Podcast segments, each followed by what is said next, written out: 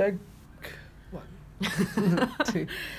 हाय आज शायरी टेलर में हमारे साथ हैं वो शायर जिनको कोट किया जा रहा है काफ़ी वक्त से, और हर मिलना मुलाकात नहीं होती, ये एक ऐसी लाइन है जो मैं कुछ ज़्यादा ही कोट करती हूँ, मतलब शायरी टेलर पे तो करती हूँ ऐसे भी करती हूँ।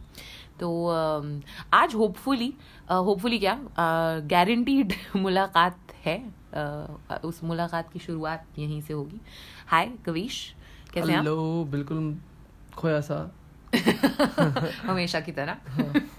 ऑलराइट, तो I can introduce Kavish in multiple ways, मगर मुझे संत कबीर टाइप लगते हैं ये, और मेरे संत कबीर मुझे बनारस में जज्बा बाबा भी बोलते हैं, जज्बा वाले बाबा।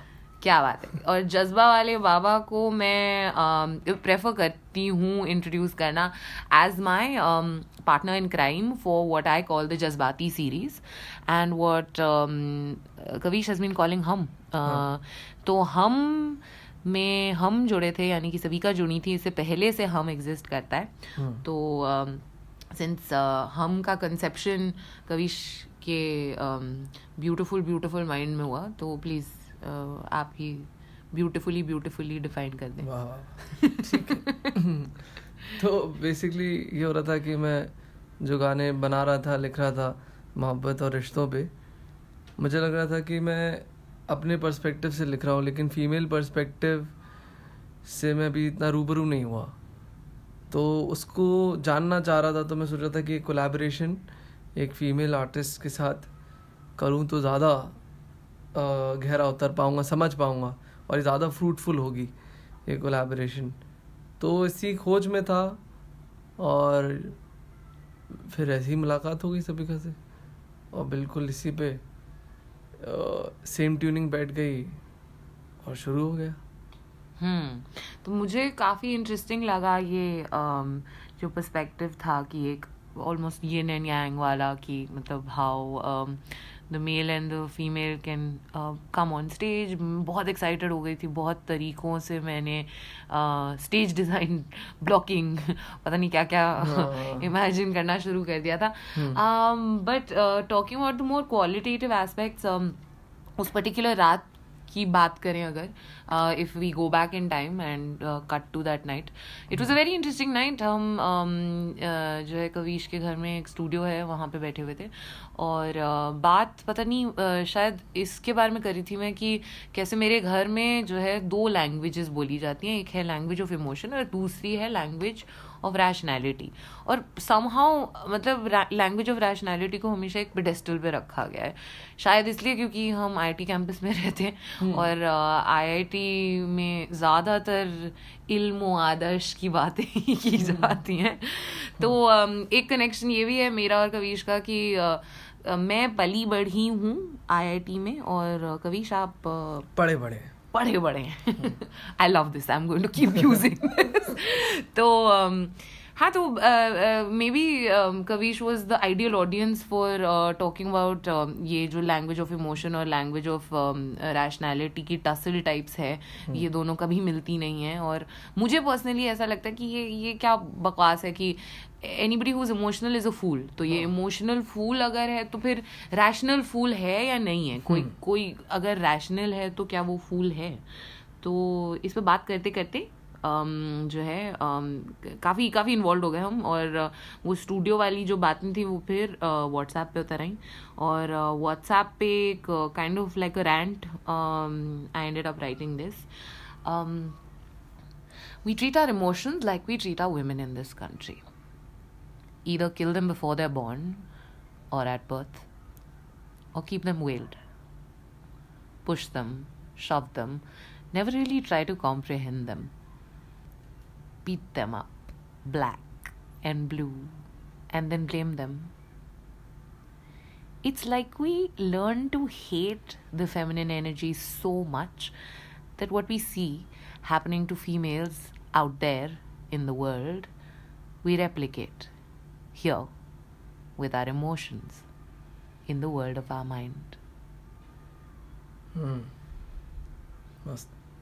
तो फिर ये जब मैं लिख रही थी तो यही बातचीत शुरू हुई, जो मुझे लगता है एक तरह से स्केलेटन टाइप बन गई है हमारे इस कोलैबोरेशन का, कि is emotionality a woman, is it easier to personify जज्बातीनेस एज अ वुमन? तो इसी के जवाब में मैंने ऐसे ही लिख दिया था कि मुझे लगता है मेरे जज्बात का हाल आजकल की औरतों जैसा है। मुझे लगता है मेरे जज्बात का हाल आजकल की औरतों जैसा है। मसल देता हूँ अक्सर, खुलेआम नहीं आने देता हूँ।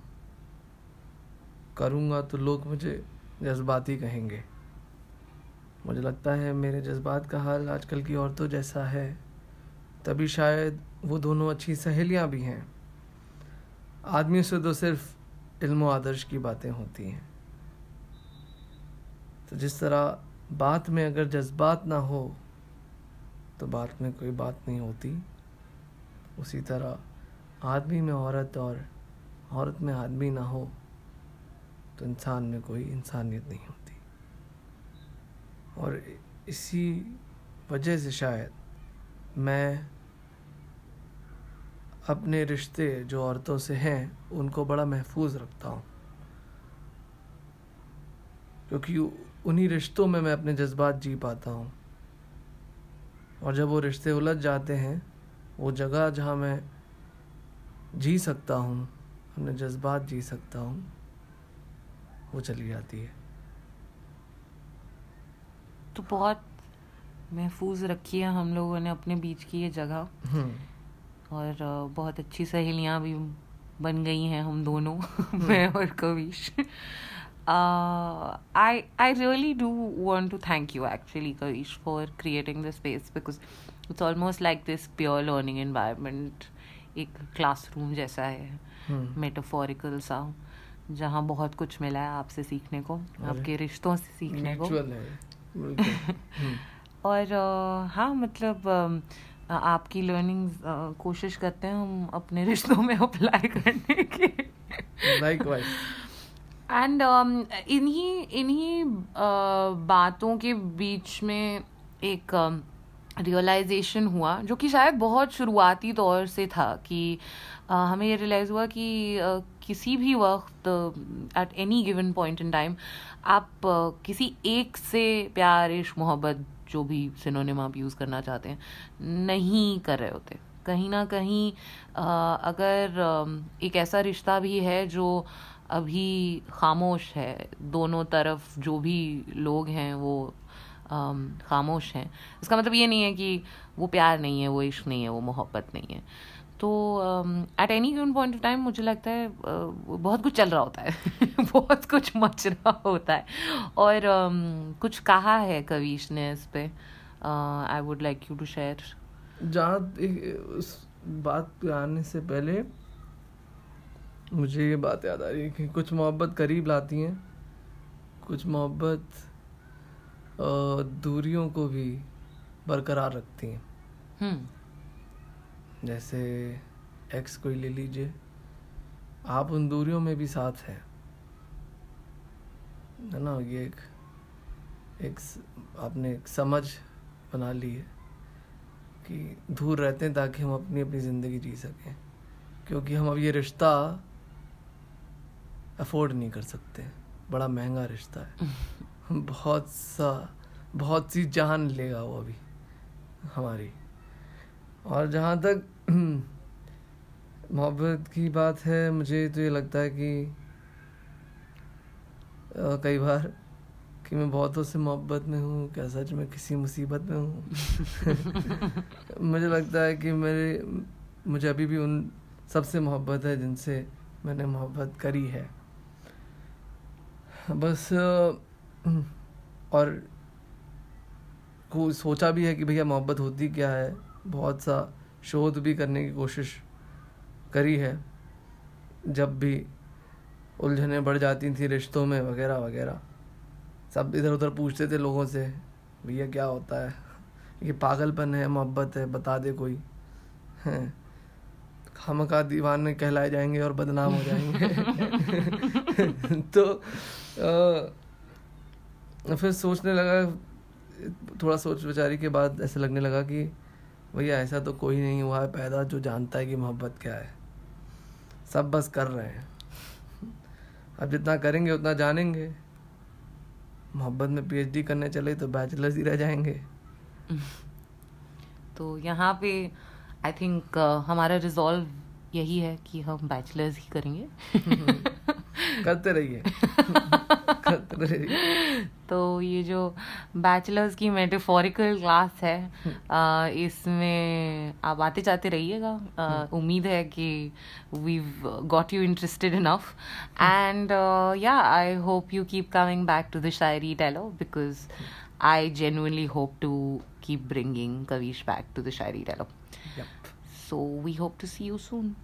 Or, yeah, hear you soon. Shukriya, bye.